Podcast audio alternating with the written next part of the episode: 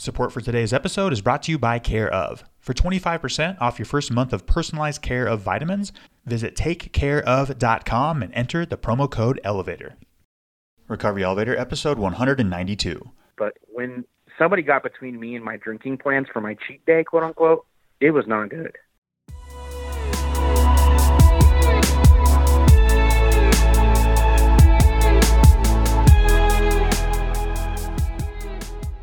Welcome to the Recovery Elevator Podcast. My name is Paul Churchill. Thank you so much for joining us. On today's podcast, we've got Stephan. He's 33 years old, from Denver, Colorado, and has been sober since October 18th, 2017. Guys, I'm hoping to have the sign up sheet and all the details finalized for the Nashville Recovery Elevator Social, which is going to be taking place on February 22nd to February 24th, live on the website by mid November, early December at the latest. But I have had inquiries can you start booking airfare? Absolutely. You're going to want to fly in early afternoon on February 22nd and then depart midday on February 24th. What are we going to do? Well, there's going to be a lot of transformational workshops, but overall, we're going to connect with other like minded individuals and it's going to be a lot of fun. Okay, let's get started. In Sarah Hepola's book, Blackout, which I highly recommend, she has a line where she says that she feels she is constantly downgrading addictions. In the addiction community, this is sometimes called harm reduction. I love this line, and I know a lot of people can resonate with it. I quit alcohol, then chewing tobacco, then cigarettes, then ADD meds, then antidepressants, then the nighttime eating binges, trichotillomania, and this may sound strange, but I even had to address my addiction to work, exercise, and avoiding the present moment. If I were to confront all of these head on, I would have been like the 2017 Cleveland Browns. I wouldn't have stood a chance. Sorry, Cleveland. This is why most of us address one addiction at a time and usually tackle what we perceive the most detrimental first. This is not a short list of things that I had to tackle, and many of you listening have done similar feats.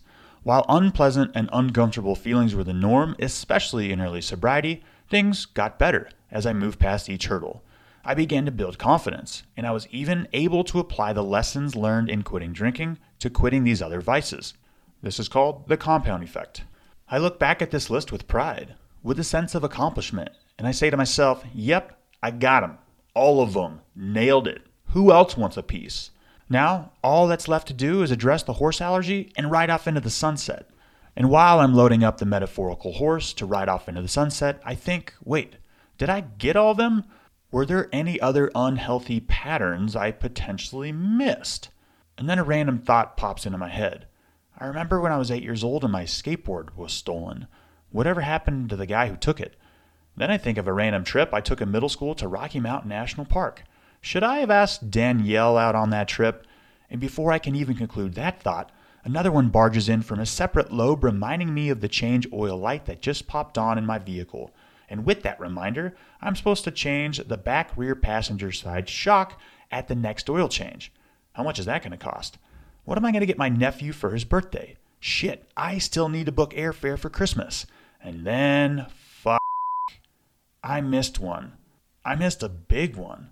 I missed perhaps the sneakiest and most dangerous addiction of them all. One that lives at the top of the list an addiction that should have been addressed before tackling my addiction to alcohol. An addiction so pervasive that if successfully addressed, the other addictions might have just faded away. So, what is this almighty addiction? Get ready for it maple donuts. No, no, I'm just kidding. I, I, I wish it was that simple. The addiction is thinking. Some of you probably saying, Thinking? Addiction? Addicted to thinking, Paul? Thinking that my thinking has become addicted to my thinking, no problem. I'll think my way through this. Come on, Paul. Exactly. Let's test this addicted to thinking statement with a couple simple definitions of addiction. Here's one the inability to stop due to lack of control. Here's a second definition repeated thought or actions despite negative consequences. This second definition of addiction has the past tense of thinking included in the definition. How the hell did I miss this four years ago? You might be saying to yourself, wait, Paul, I need to think. My response to that is sure. At times, you'll need to reference past experiences for clues of what action to take in the present moment. But believe it or not, this required thinking is rare. In fact, the majority of thinking can be and needs to be eliminated. Have you ever found yourself in a life threatening situation? You don't think in moments like this. It's actually built into our DNA to have the thought process overridden. We don't think, we just act. So here's where excessive thinking can backfire. In conversations, are you really listening? The opposite of addiction is connection, and it's tough to connect when you're not listening and actively engaging in conversation. I know sometimes when I'm in conversation, my mind is really not engaged in the conversation. When we are trapped in incessant thinking, our minds often go to worst case scenario mode. Get an email from your boss saying he wants to meet at 4:30 p.m. on Friday? Most of us, within less than a minute, have already landed at worst case scenario, involving us unemployed while living in the spare bedroom at our parents' house. Disease and health. Like I said, the thinking brain can take us to the worst case scenario in a matter of moments. The problem is, the body doesn't realize that the end of the world scenario that we just conjured in our mind isn't real and probably never will be. When we go to worst case scenario, the body will cue the fight or flight chemical response in the body, and this repeated stress over and over, over long durations of time, will ultimately result in sickness and disease. Let's talk about thinking and relationships. I did my best not to use the three letter word in this episode, ego, but when we are arguing in relationships, it's almost always when our thinking brains identify with a stance, and thinking is like jet fuel for the ego. If there are no guardrails with our thinking within time, without fail, you'll eventually identify with your thoughts. If your thoughts tell you over and over that you're someone who struggles with alcohol and it's been and always will be a tough road ahead, then you don't need a magic eight ball to predict the future. Thinking in reference to our addiction to alcohol. Quick litmus test. Have you been able to think yourself out of this drinking problem yet? If so, you'd probably be listening to this American Life podcast right now. Gaining a break from our addiction to thinking yields such an intense inner peace that people have found ways to momentarily achieve this with high intensity sports. Attempting to break the land speed record on the Bonneville Salt Flats in Utah while risking your life doesn't make much sense on the surface. Do you think people wake up and say, hmm, I'm going to jump off Angel Falls with some added fabric on my arms, glide for a couple moments, and pull my chute at the last possible moment to avoid a splat. The risk reward doesn't make sense. But does it? Actually, it makes perfect sense in that they are tapping into a profound, universal inner peace because the thinking brain momentarily shuts off. The key is to find this mindset without the need for zorbing. Apparently, zorbing is where you hop into a giant inflatable ball and your friend pushes you down a hill. Again, this makes no sense unless you've experienced that state of no thinking. And trust me, there are better ways to achieve this inner peace than zorbing. And to really drill this point, I'll be entering movie theater preview voice in 3, 2, 1. There's a vast realm of intelligence beyond thought that cannot be sourced with the thinking mind. The beginning of freedom is the realization that you are not the thinker. You are not the voice inside your head, but the one who hears it you begin to awaken. And this process is undeniably irreversible. Cool. If you're still with me, to conclude, I like to say when we cease to incessantly think, you'll see that all the things that truly matter beauty, love, creativity, inner peace, third eye blind, sorry I can't help it arise from beyond the thought. Quiet the mind and let the heart guide you. In summary, my journey is my journey, and yours is yours. They are all strikingly similar and beautifully unique. But I wish I could go back and address the thinking first because when I look back at the hardest part about quitting alcohol and the other addictions, it was hands down dealing with the relentless thinking. Before we hear from Stephan, let's hear from today's sponsor, Care of. Care of's fun online quiz asks you about your diet, health goals, and lifestyle choices and takes only 5 minutes to find out what vitamins and supplements you specifically need. 90% of people fall short of FDA recommended guidelines for at least one vitamin or nutrient. Take Care of's quiz and get the vitamins you need to get back on track and reach your health goals. Your vitamins get delivered right to your door in personalized, easy to remember daily packs, perfect for a busy on the go lifestyle. Track your progress with the Care of app and earn rewards when you remember to take your vitamins. Your monthly subscription box can be easily modified at any time. Vegan and vegetarian supplement options are available to match your dietary needs. Guys, making sure our bodies get the vitamins needed is crucial in recovery, especially in early sobriety. For 25% off your first month of personalized care of vitamins, visit takecareof.com and enter the promo code ELEVATOR. Again, visit takecareof.com and enter the promo code ELEVATOR, E L E V A T O R, at checkout. And now let's hear from Stephan. Stephan, how are you?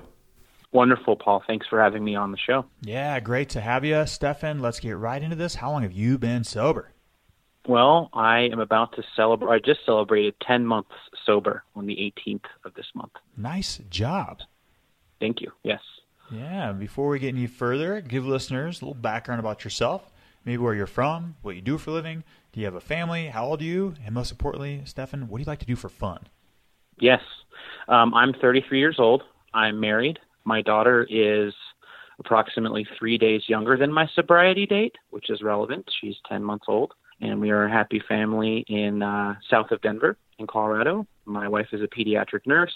I own a music school in Littleton, Colorado. So, and I also play music for a living, a lot of private gigs and weddings, and so stay busy playing just a ton of music or trying to inspire others with music. And my terrible golf game, and I'm mostly from Colorado. To keep the story brief, yes, I was born in Colorado. So, gotcha. We got the shitty golf game in common. And talk to me about music.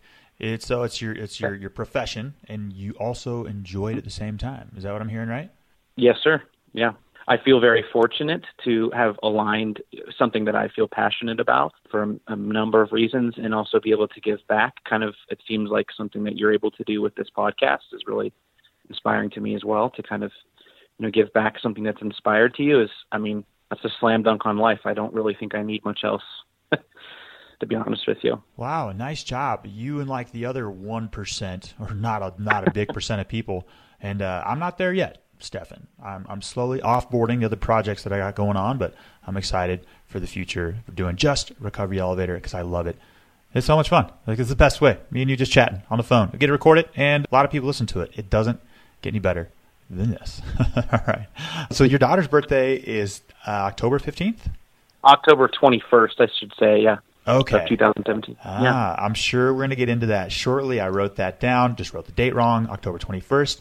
Yeah, so give listeners a little background about your drinking. Describe your drinking habits, how much you drink, did you ever attempt to quit, regulate, when did it start, and give us some times and dates. We know you're 33 now. Um, you know, so Yes. walk us up to the front and let's hear it. All right. Well, I started probably drinking after high school. I'm surprised to note that a lot of people that I knew were drinking in high school, but never really was a thing that crossed my plate till I became, you know, a, a performing musician in Denver. I met a handful of musicians that were older than me and, you know, just pretty stereotypical story about just being around people drinking beer. It seemed innocent at the time, you know, 19, 20 years old, having people buy the six packs for me. You know, just seemed like the musician lifestyle. It didn't seem like there was really any danger to it, at least when I first started. But I probably knew, to be honest with myself and, and you and your listeners, that I probably was an alcoholic within the first couple of years. I mean, I would just drink as much as I possibly could. I liked the way that it felt. I liked the way I could just kind of escape from reality, so to speak.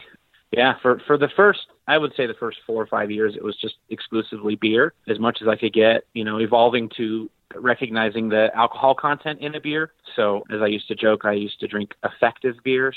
I wouldn't drink as much Coors Light. I would drink a lot of IPAs and a lot of really just potent beers. But I did try to quit several times along the way. I even had a friend who owned a liquor store. That's probably not a good thing. But I would go in and say, at like 21, I would say, I think I might be an alcoholic. He would say, probably what any good friend slash owner of a liquor store would say, nah, man, you're good. Just keep it in check. But I, I kind of knew back then, and it, you know, so I think I kind of roughly managed over the past, you know, roughly decade plus, you know, about 12 years. Yeah, um, Stephan, let me ask you that question. So, looking back, Yeah. you'd say age 21. You'd say, okay, gosh, looking back, I had a drinking problem, alcoholic age 21. Is that about right? Sure. And then you're, you got sober at age 32 or 33? 33, yeah. I'll be 34 here in about a week or so. So, I, I yeah. find that fascinating, and it's that story, that time, that time frame parallels almost every story I've had on the podcast. Same with me. Looking back, age 24, age 23, probably age 22, and then I got sober at age 32. it's crazy. A decade has to pass.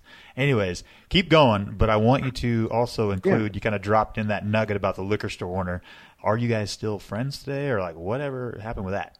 Keep going. Sorry. Oh no, no, that's okay. Geographically, I don't live in that same part of town, but yeah, that that that liquor store was next to a bar, so I would pretty much alternate those two places, and then I became friends with the bar are. owner. I lived I lived behind the bar, so I mean, what better lifestyle, quote unquote, for someone who wants to drink than to live right behind the bar? It was the it was the worst recipe. I mean, we would shut the place down and then stay drinking after hours and such. But yeah, looking back now, it was a complete shit show. Yeah, don't Um, forget aspiring musician on top of that as well. Yeah, I mean that kind of just goes with the recipe, right? I mean, I don't know. It seems like that's what everybody does. So you just don't really think about it as like a peer pressure thing. At least I didn't. It's more like, yeah, no one, no one really has a problem or whatever. But not friends with that guy. Not friends with anyone from the bar anymore. I remember a time when the same people were at this bar every time I'd go, you know, and and they'd always celebrate you walking in. You know, hey, what's up? And then one guy was saying, we really need to go grab lunch sometime, and he would never answer my calls in the daylight hours. And looking back now, I think I've heard one of your, or more than one person on your podcast say that alcohol is the glue that binds phony friendships. Yeah, so bridge the gap between the 10 years. Looking back, man, I had a drinking problem up to October 18th, 2017. Yeah, I mean, I tried. I tried several times. I even went through a month of sobriety. I did a sober dare with my younger sister, which was just torture because at the end of that month we just got completely smashed. I dare you, Um, Stephan, to go sober Yeah. for three weeks. 30 no! and when was that? Oh, that was probably six or seven years ago, maybe even more. And then I would just manage like a lot of people say they would do. Once in a while, I would not even look at it. I would just say I'm fine. You know, I could, I could run, or I could be athletic, and I could quote unquote earn those times or whatever. Or I would try to regulate, only drink on the weekends, but that never really worked. I was thinking before, you know, we did this podcast about one of the most insane times that I tried to regulate. So I don't know if you're familiar with Body for Life, which is like a really good thing. They do like, you know, exercise and eat right kind of thing. hmm But they do a cheat day, and that's meant for like, you know, have the chips or whatever. but I decided that Sunday would be the day that I got to drink, and I was also smoking cigarettes, which is in the distant rearview mirror because alcohol was much more of a problem for me. But yeah, for about for up two or three weeks, I only drank on Sunday, and it was the most insane. I mean, it was like lining up all the beers ready for Sunday, kind of don't get in my way. I look back on that and I was I'm not an aggressive person, but when somebody got between me and my drinking plans for my cheat day, quote unquote, it was not good.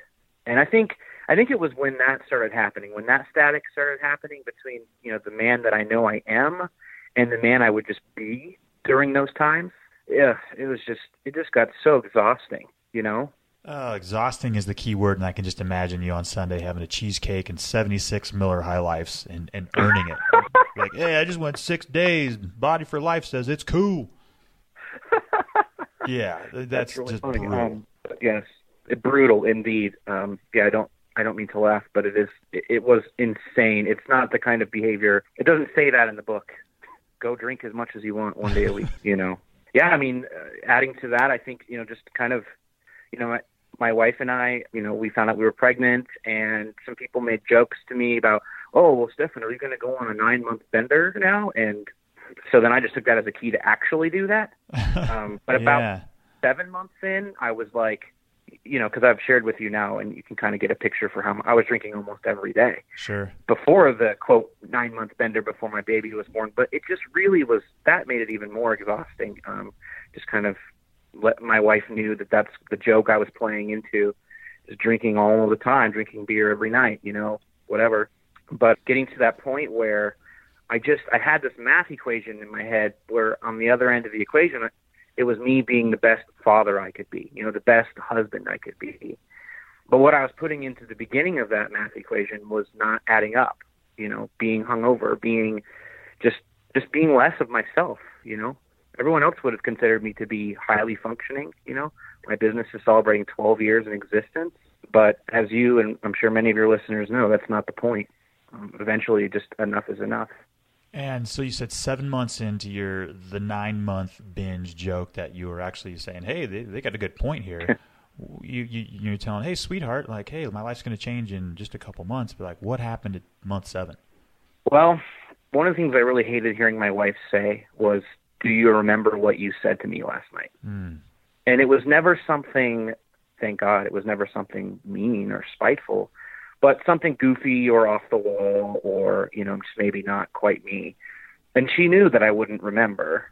And I just, I hated how I felt when she would ask that question because I felt, in retrospect, I felt shameful that I couldn't remember something, you know?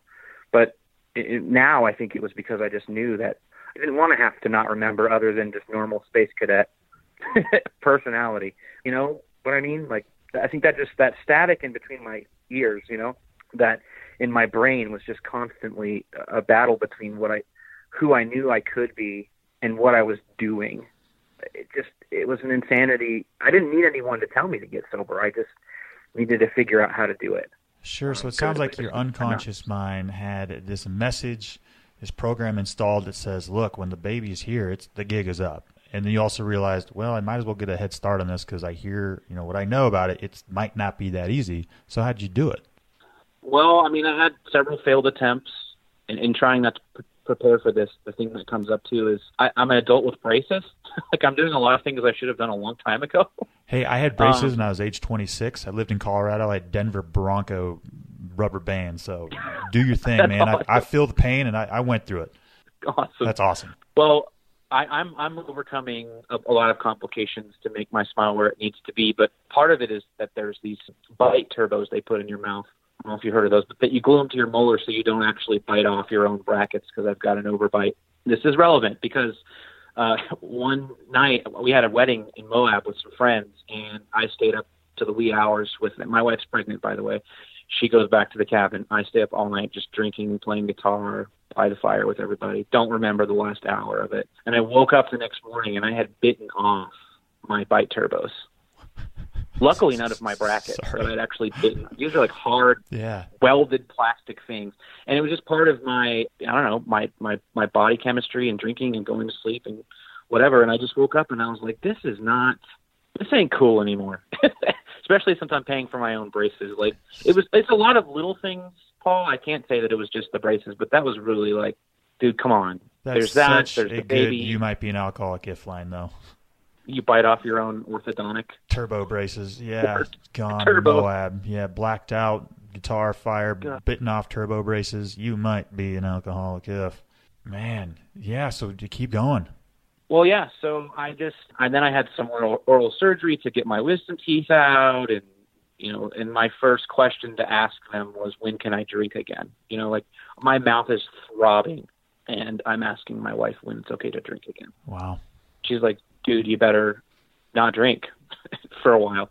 So I just, it was that, it's the baby, it was the years of memories piling up. Then I found your podcast. I, I had ironically just been getting into podcasts in general, so I don't remember what I searched, but it was something relevant to, you know, um, stop drinking or whatever. And, and so I think I was, I don't remember the timeline exactly, but I think I listened to a few episodes beforehand and I was like, I can't, I, these people are real. I can really do this, you know, because I had said a few times to my wife, she'd seen all of my attempts to regulate the drinking. And when I had said to her a few times, I think it needs to be just no more, just done. I could tell that she was supportive but skeptical, you know. Sure. Um, my wife being a normal drinker, she doesn't really even need to drink. She's been very supportive since I've quit. But yeah, I think it was just a combination of all those things that just finally made me feel like I couldn't do that anymore to my own brain. It was just too mentally exhausting. So, was there a rock bottom moment three days before your daughter was born on October 18th, 2017? Or, like you said, just sick and tired of being sick and mm-hmm. tired? Well, it was all those things. And then I kind of just made an agreement with myself that I wasn't going to wake up in the middle of the night holding my infant daughter, you know, sweating out booze or being. I, I already knew what people were telling me I was going to be exhausted. And that's true. When you become a new dad, you get you get very little sleep. My whole definition of tired has changed. But I just couldn't imagine being still drunk, right, or or hungover, and just I don't know. I just we with our daughter, we knew we had to schedule a C-section just because mm-hmm. she was breached. She was flipped upside down, so we had the day scheduled for that Saturday. I think that Wednesday or Tuesday was the last day I drank heavily, and and then I just decided that I wasn't going to go into the hospital still drinking. I couldn't do it. I couldn't do that for my wife. Yeah, I can imagine, like you mentioned, turbo brackets in one hand, baby in the other hand, still drinking. That would have sucked. Nice job. Yeah. Thank you. Yeah. um, I mean, I, I had an interview. Gosh, I forget his name, but a similar story. But he kept the gig going. You know, he had that, the, the the the date of his son, I think, being born, but he surpassed it, I think, by another nine months. And you nipped it in the butt three days before your daughter was born. You know, how, how'd you do it? Because a lot of things change. I hear, like you said, you have a new definition of what tired actually means. You went through a lot of stressors with that alcohol. I imagine that was pretty dicey a couple times. Yeah, I don't. I wish I could tell you the magic recipe. Honestly, just for me and how I'm wired, and a decade of noise in my head about it, I feel like I was just able to lean into the new role. You know, and the first time I saw my daughter, man, it just it changed my world. Eh, she's an unbelievable miracle, and the just the weight of that, you know, and being there for my family. I felt like, all right, might as well go, just jump headfirst into the deep end, right? Just go ahead and and and do all I can to be I'm not distracted from the sobriety, but there was enough else going on for me to just be filled with that love and filled with that newness of what our family is doing and growing that I honestly feel like for me personally it's a huge gift that we have her and that we have each other and yeah, I don't know how else to articulate that, but I think between all those tools and a bunch of other things that have happened since then to help keep me sober, it's just been a really great timeline for me. I also kind of visualized my my daughter and my business and my fatherhood as being kind of an, an analogy for all the things in my life that I have the sort of divine responsibility to look over as all kind of now maturing at the same rate. So my daughter's so much more than a physical representation of my sobriety. But in some ways, when I look at her, I think, gosh, I have not spent a single day of your life drunk. I have been present for every day. And that is just maybe it sounds cliche, but it's not made up. That that it's just it's a true blessing. Yeah, I'm not a dad, but that sounds pretty damn cool, Stephan. Nice job. Yeah. Yeah. That. Thank you. Yeah. That's incredible. I mean, yeah, getting goosebumps. That's so cool. And you know, in in sobriety, have you have you have you encountered any hurdles? Have you had any cravings, and how have you gotten past them? Yeah, I mean it's crazy because brief timeline since we've had her, we had a family trip scheduled to overseas, fully paid for, luxurious planes to New Zealand and Australia for Christmas and New Year's. So, and we're going with my in-laws and my and my brother-in-law and such that are all the same age as me. So every night they're Ubering back to the places we're staying from bars. So from day one, I am now going back with my wife to do crossword puzzles while they go off to the bar and put my baby to bed. And that was tough. That was really hard because I felt like a little kid, you know, with my arms crossed and shrugging, you know, man, and I can't go drink, you know, like that that took a little bit of time for me to just kind of ease into like that. And then I went and then we came back and then to Denver and then we went in February to an all-inclusive vacation to Mexico for a wedding. And so that's everybody kung fu fighting, right? For your ongoing listeners. Um, yeah, everybody there can stay sober through all of that. I mean, but honestly, that's almost the larger than life aspect of the temptations that are almost like so obvious. It's really been the subtle times when I'm back in my day to day life where all right, it's hurdle after hurdle, right? Running a business, you've got just you've got problems. If you don't have problems, you don't have a business, right? So like that happens every day, but the one day where that last little straw, you know, that last little whatever account situation or employee situation or personal situation where I would have easily just man just stopped off at the liquor store and, and, and grabbed that old trusty six pack or whatever. Those have been the really hard hurdles that don't come every day, but that's when I really have to like hunker down with Recovery Elevator and listen and read and get quiet. Stephan, I love And how really- you said. Sorry to interrupt. I love how you said there's those Yeah. larger than life events. Great Backstreet Boys song, by the way, such as the all inclusive hotel, nice planes to New Zealand and Australia. You can kind of foresee those things coming, but it's the day to day stuff. And I also love the quote: "If you don't have problems, you have a business." I've gone through that before. That's totally true. But yeah, it's like those day to day tasks that can kind of blindside you, and the addiction will start saying, "All right, we earned this."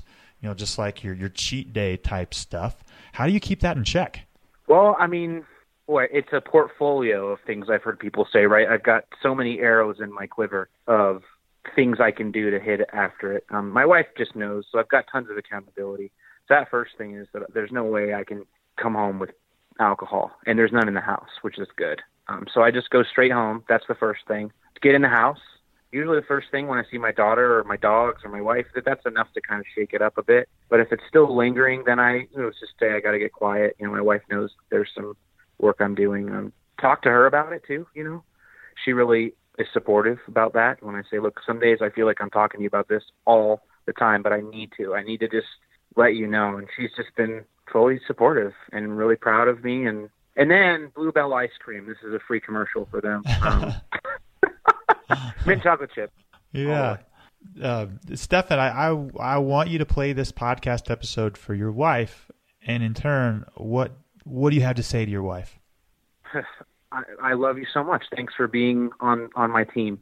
We're a true team, and and thank you for thank you for recognizing that in me, and that has been it's been so monumental for me to be able to to truly lean on you. So thank you. Yeah, we hear it every other episode. We can't do it alone. In fact, you hear it every episode, and you got to key in the most important person in your life, your family. So nice job on that one, Stephan. You know, is there anything that you would have done differently in this journey? In terms of so, the, the post sobriety or pre sobriety or what? Yeah, just the whole thing. You know, maybe, maybe let's focus on like post sobriety, right around that time. I don't know. I mean, the next step for me is to reintroduce some really meaningful fitness in my life. So maybe, and I'm starting to now realize all that psychic energy going into dadhood and sobriety has made me have this weird mind trick to tell myself I can't really be doing the kind of fitness I know I can do. I mean, I've never had a strong athletic background, but before I became sober and before we had our baby, I was going to CrossFit three times a week, and I was starting to really get into good shape, and and that's a lot of work. But in retrospect, I was just trying to earn the beers. So it's hard to say. I I feel like I've been really blessed, Paul, to really have all those different things going for me. But yeah, probably just not be just now trying out different, more gradual exercise programs and done it a little sooner. So I wouldn't be building the dad bod. oh, that's funny. But, uh, and, and listeners, I want to share with you part of an email that Stephan sent to me.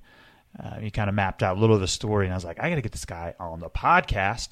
Talks about you talk about your vision board and you talk about a domino on that vision board. Take it away. Yeah. So years ago, I was in a, a couple years ago, I was in a group development class. Can you still hear me, by the way? I got it. Loud and clear. You're doing great. Okay. Just needed to switch where I was sitting. I was in a business development group, and they had this exercise that the business development group was about more than just growing your business. It was about going internally to your life purpose and stuff. So it was really cool. But this one particular day that I emailed you about, they passed around a tin of dominoes and they said to me, to everyone, pick your domino and that you get to keep this. And we're all looking at our dominoes like, okay, what's this all about? And then they said, this domino represents, if you choose to accept it, the one thing that you need to change in your life or business. That once you change it will be the domino that knocks over all of the other dominoes. And I thought, oh, that's pretty cool. So I put it on my vision board. For those of your listeners that don't know what a vision board is, it's a really cool way to put pictures and words and whatever you want to look at regularly that represent the life you want to live. So mine has, you know, guitars all over it and beach pictures and hikes and stuff and powerful words. And then right in the middle, I glued that domino. And this was a couple of years ago and still sitting in my office. But um, one day I well, back then when I had to decide what that domino represented, I think I I think I knew subconsciously that it needed to become sobriety, but I think I needed to make up a million other business sounding things because you had to tell the group too, like what was your domino. So I said my domino is you know better marketing prospects or something, and you know so it just kind of sat there. But then after listening to your podcast and before I emailed you, I finally realized looking at that domino that it is sobriety, 100% has been to become sober in my life. Doesn't mean in that analogy that suddenly everything is fixed. In my mind, all those other dominoes are now more visible to me and can kind of, you know, be knocked down in succession now. It, you know, life is still hard, but I can't, I can't tell you how many things I've accomplished in the last 10 months that I've been trying to do for years. And some of it's just the subliminal stuff that happens in your head, right? When when you're a business owner and people say, I'll meet you at 8 a.m., and you say, Oh, I'm busy, but what you really mean is, Oh, I'll still be sleeping it off. that adds up to a lot of meetings I finally started to have and a lot of really cool things that have started to really happen as a result of finally believing in myself again, finally believing that I could do. You know, that, that static that I was telling you and your listeners about that was happening in my head for years was a part of me that said I can't really follow through on those commitments that I make to myself, you know? And so when I finally knocked over that domino and, and continue to have to make sure it stays down every day, it's been so awesome to see other things, you know, like I said before, there are still hard days. We all know that, but that was the first one. That was the first one and still has to be the first one always in the succession of things that are going the way that they need to go. I don't know if I've accentuated that exactly the way I said it to you in my email, but, but yeah, that was my you domino. Nailed it. You nailed it. And getting sober, the whole addiction, it's confusing. I've done podcast episodes on that in particular. But for me, for you, and I'm guessing the majority of the listeners listening right now, the domino is the booze. As soon as I knock that one domino down, which at first seemed like it was a 50 foot tall domino weighing eight tons, once I got it going, so many doors open and a lot of people, like you mentioned in that business group, someone's like, well, I'll get a six figure income if uh, I change my marketing strategy. Nothing wrong with that if that's their domino. But a lot of people, they keep searching for what their domino is, but we found it. How cool is that? It seems like a genuine, true blessing. To Yeah. be honest with you, it really seems like a, a secret revealed. Oh, a- absolutely. And I feel like the dominoes, I love how you said you got to keep it down, right? domino. what? There's a spring on the other side of this domino? What the fudge?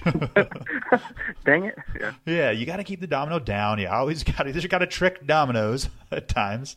But God, I love that. And I, that's for sure. I'm writing a book. It's for sure going in the book without a doubt. Um, yeah. And, and walk us through a day in your recovery, Stephan. How are you going to get 11 months, 12 months? We're only worried about today, but what's your plan moving forward? Hmm. Well, I'd say just to keep. Everyone says it, but take it a day at a time. You know, I still have these weird moments where um, anxiety creeps in when when I think, "Oh my God, I'm going to be retired and still have to be sober," you know, which is such a silly cognitive dissonance because I can't wait to still be alive at 50 and sober. That's going to be pretty awesome. Um, but today is all that matters.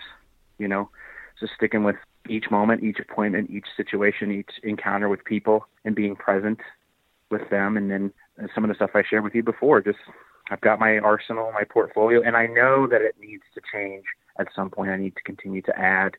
Like I have some met some friends along the way that have revealed their sobriety too, and they've kind of said, you know, AA has actually helped them quite a bit. So I'm prepared to go to AA anytime that I feel like it. I need to. I'm prepared to reach out to those same people who genuinely say, "Call me anytime," because they've been through it, you know. And I don't know about you, Paul, or your listeners, but it's something about changing. I've had people sit down that I'm just meeting authentically through, you know, just business and networking and such, that feel the need to share their sobriety. And I haven't said anything about it. It's just kind of a weird coincidence. And then, and then I can kind of let, listen to them and be there and be present, and then also share with them my story a little bit. So then we have this connection. And so it feels good even just to be on your podcast because I feel like so many of your guests have helped me. You know, just that knowing that we're in this together, I think, and those other arrows in my quiver are, my plan. I love it. And what's what's on your bucket list, Stephan? My life bucket list in general. You pick. Well, I would love if the songs that I write can be played by people I've never uh, met, purchased, streamed, however the world's evolving for that. So I've always been kind of holding back on that, but I've got even some country songs that I want to get licensed. And uh, I think that would just be really, really cool to finally get my songs noticed in that and actually work towards that being the case. That's one of the things I think resonates when you say that. I love it. And Stephan, we have reached the rapid fire round. If you could answer these questions within 30 to 60 seconds, that would be great. Are you ready? Good. Let's do it. Cool. Well, let's do it. Number one, what was your worst memory from drinking? When I was about 21 or 22, my best friend got married in Buffalo, and we I flew out, and it was open bar, and so I decided to drink everything I've never drank before, like White Russians, Manhattans. I mixed every kind of alcohol. But then we went to the a bunch of us were driven to stay at a house of a friend in town that night, and the house I went to ended up still having party going on, fridge full of beer, pool tables, fire pit outside, and I just drank every single person, including the owner of the house, to bed. And I was supposed to find my way inside the house, but instead I slept out in the grass. I thought it was this romantic moment, 58 beers into the night, that I would sleep in the grass and wake up with the sun. But instead, I woke up the next morning with people taking pictures of me asking me if I knew where I was. And this is kind of funny, but it's also really the worst situation because I ended up apparently getting up to take a leak, losing my shoes, stubbing my toe on the neighbor's doorsteps, and walking into their house. And somehow it was unlocked, and I fell asleep on this old lady's couch. And she woke up and found me there and called them, and luckily said, "I think someone from your party's here." And they all came over and they were laughing, and it was a big guffaw, you know, ha ha ha. But at that moment, I was just like, this is out of control. This is unreal. How can you wake up somewhere? I mean, I already didn't know where I was going to be, right? So when you wake up and someone asks you where, if you know where you are, you already kind of knew you didn't know where you were. That's one thing. But when you start, I started to put it all together. It was the most shameful, embarrassing, crazy. People still know me as that guy from that circle. Stephan, the crazy part about this is this is age 21, and like we said, the red flags are so apparent back then, but we got to keep drinking for like a decade longer. And in most legal jurisdictions, that's not cool with the law. Like you dodged a pretty big bullet there. yes, in yes. Fact, none of them are okay Breaking with that. Right. Wow. Uh, yeah, we've all heard of the aha moment. When was your oh shit moment? Besides that one, indicating that you really can't control your drinking. Yeah, I mean, it was just the conglomeration of times of trying to control it. The morning, everyone's heard it. The morning promise not to, and then the evening crack open a million times. I think the the last one was the Moab one, probably. Just real realizing that there is no controlling that beast. You just need to slay it. Oh yeah, there's no leash you can put on that beast. It's got to be in the cage for good and slay it. I love it. Yeah. What's what's your favorite resource in recovery? My wife, and second to that, recovery elevator. Thank you for listening to the podcast, Stephan. In regards to sobriety, what's the best advice you've ever received? It's also a business piece of advice, but it's three words: faith, belief, and action. If you have faith that you're going to have the situations and the tools you need, belief that you can do it, and you also take the action, that's the recipe. That's been really good advice for me to remember day to day. And what parting piece of guidance can you give to listeners who are thinking about getting sober or are already doing it? Just do it. Just do it. The other side is way much better. Six total words for the last two questions faith, belief, action. Just do it. I love it. And before you depart, give listeners your own customized You Might Be an Alcoholic gift line. You might be an alcoholic if you rotate the liquor stores you go to on the way home so none of them think you're an alcoholic. Yeah, that that works. that works. Stephan, thank you so much for joining us. Thanks for listening. Thank you. Thank you, Paul. We've all heard that being of service is helpful in our recovery. But being in a state of mind where being of service with zero expectations is hard to achieve. What I mean by that is we're told that we need to be of service in recovery. Sometimes we take action, but there's still a little bit of ego in that action. We say, okay, I'm going to go help others, but in the back end, I still want to help myself. Pure service of only wanting to help others with no regard to the self is what we're trying to achieve when we say being of service is beneficial in recovery. So here's an experience where I accidentally fell into this being of service state of mind. I'm walking up a fairly busy hiking trail a couple weeks ago. It is a lovely afternoon, and my standard poodle Ben does some business. Does a number two, I wrap it up in a bag and I leave it on the trail for me to pick up on my way back down. Don't really want to carry that load with me the entire way. On my way back down from the hike, I see a bag of doo doo, stop and pick it up. I take a step forward and I see another bag. I think, wait, was it this one or that one? And so I do a strange thing. I pick them both up. And while I'm walking a couple steps further, I see another bag and I say, wait a second, I think this is actually the bag. And instead of placing the other two bags down and only picking up the third bag, I just pick the third bag. So right now I've got three bags of dog doo doo in my hand. And really close to the third one, I see a fourth bag. I picked that bag up, and I know this bag wasn't Ben's doo doo. And right now I've got four bags of dog doo doo. I'm walking down and I see a dog in the action. I see an owner pulling out the bag to pick it up and I say, Hey, I got you covered. She picks it up, gives it to me, and she's like, Oh my God, thank you so much. I got you covered next time. I was like, You know what? Don't even worry about it. And I kept picking up these bags on the way back. I get close to the trash can of the trailhead, and some guy's like, Oh my God, let me help you. He rolls over, opens up the trash can. I've got like 15 bags of dog doo doo in my hands at this point, and it feels great. Oh, Eureka. That's a fun way to end the podcast. Recovery elevator. We took the elevator down. We got to take the stairs back up. We can do this.